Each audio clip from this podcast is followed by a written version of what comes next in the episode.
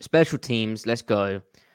They had a bit of an issue on uh, the left side of their punt, especially when they they punt coverage when they're punting to the left, like the near side. It ended up being, uh, but then one of them came back on a penalty. I think a bit of an over over exuberance, perhaps from I think it was Joey Blount on that side. Uh, but anyway, they they got two turnovers, two takeaways, and they also uh, managed to hit a field goal from 35 yards that got tipped, which was incredible. Which Myers must have absolutely blasted that football. Yeah. Yeah. Um, Come on, give me special teams analysis. yeah, because that's something I really pay close attention to. Mm-hmm, uh, mm-hmm. Myers is a good kicker. This is an up year for him. Uh, it is. He, he's hitting everything. Even when he misses, he makes it apparently, um, which is very good. Um, the the coverage units were really good too. The the they kick, were. I think flying. there was maybe one one run that got away from a little bit. Was that the one that got called back? Um, I mean, every so you, Pete Carroll talked about how we're the fastest we've ever been. Like he has emphasized special teams. He's even mentioned Joey Blount. Um, everyone was flying out. Even Will Dissly was getting in on the action. So yeah, to that the, the forced fumble. On on that point about sort of special team speed, did you see the next gen stats GPS tracking? I did not. Oh my word. Um Blount and Xavier Coleman, who'd been called up to play special teams, they both almost hit 23 miles per hour on kickoff coverage against the Chargers last week. That's crazy. like they're flying out there. Um, very very cool. Griff, what other stats stand out to you? Um, stats what other sorry sorry stats? What boy. other stats stood out to me? Um, we didn't talk about Kenneth Ken Walker. Oh. 18 carries for 51 yards, not the most fantastic of averages. The run blocking actually didn't do the the, the offensive line played well in the second half, especially, but the run blocking wasn't really there. Um, and but, if it's cover zero, then sure, you know it's hard. I mean, you're you're running into a stack box a lot of the time. Um, but uh, Walker had some great runs. Um, like he had a lot of those impressive one, two, three yard runs, right, where it looked like it should have been a yeah, TFL. yeah.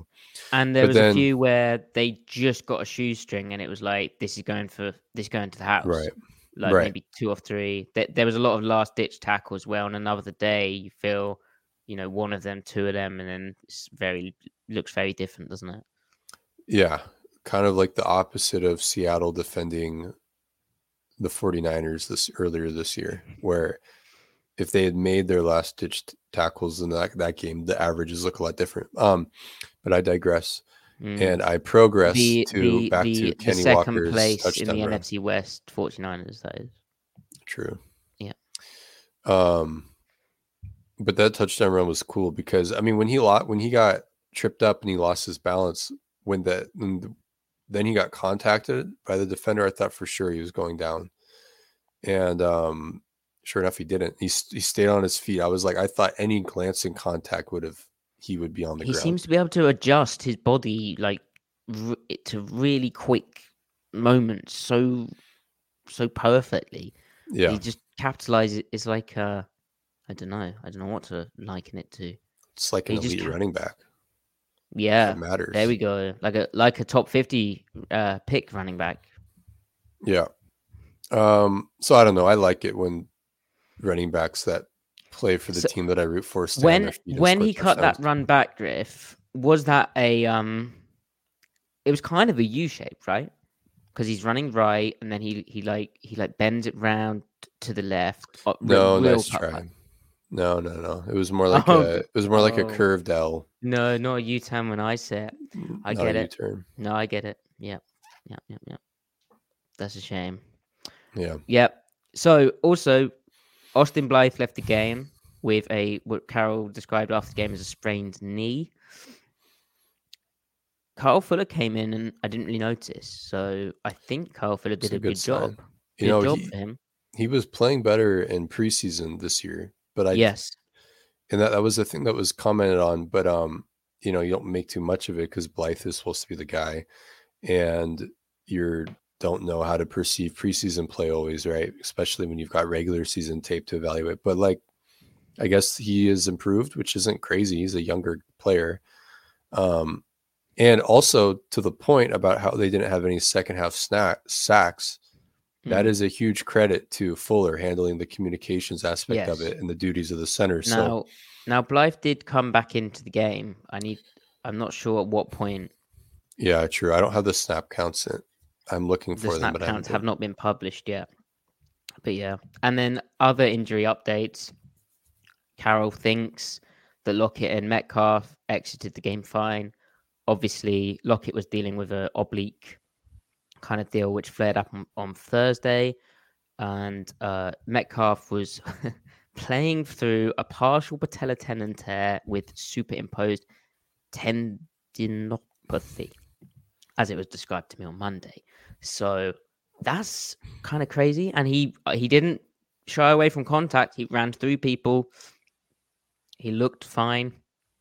I mean, it's scary to think he's playing through that, but obviously, we're not doctors. We're not privy to the information they are, and he came out of it fine. So they got they got away with it. Maybe I don't know. Yeah, and and so ultimately, I mean, what what were the what were the receiving uh like catching breakdowns? Because it have... felt like a pretty typical game for for the targets and the, like how it spread out. Because I expected the tight ends. Not that I wrote we a had... Substack article on the tight ends being a massive piece and even more important, but oddly enough, they didn't have a lot of tight end usage this game which you oh, think maybe so go. maybe I know maybe nothing. A, I'm just clueless. Well, although yes. that maybe the tape will show that that the Giants were expecting that in Seattle adjusted. But anyway, Tyler mm. Lockett five for eight, 63 yards. Um, DK Metcalf 10, six catches on 10 targets, 55 yards. Marquise Goodwin, five targets, four catches, 33 yards. Um, and then Fant and Dissly had two apiece, and Colby just the one. There you Eskridge go. two, Walker two.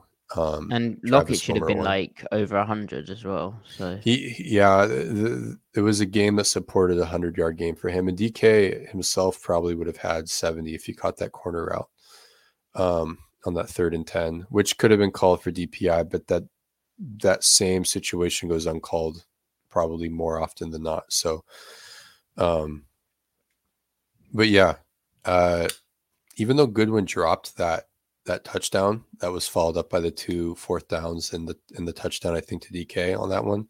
Mm-hmm. Um, the fact that he is still getting open and separating is a really good sign. I mean, he's there's a lot more to him than like hundred percent. He, he has not, juice.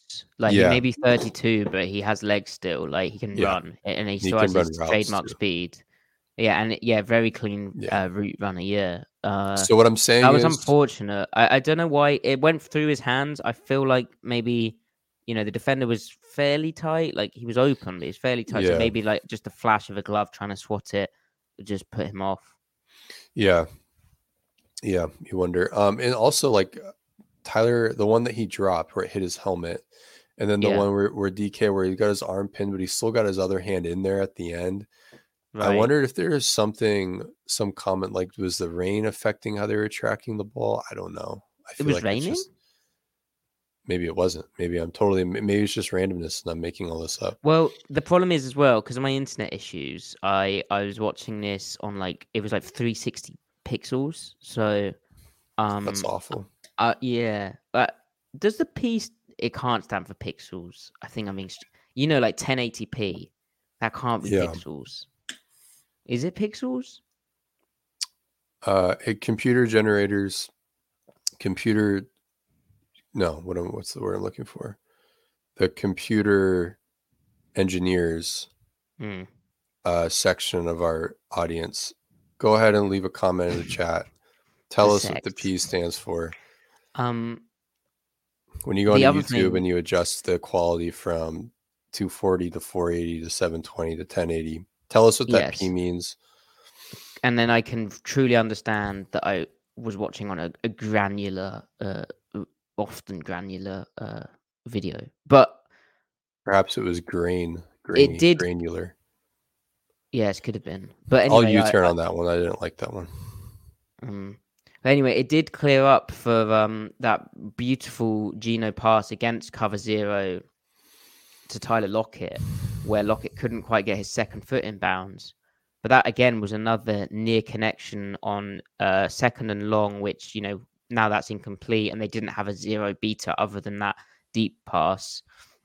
Now that fell incomplete, then it's third and long, and it's difficult. But that on another day, you know they're close. They're really close to uh, having a go off game again. I'd say.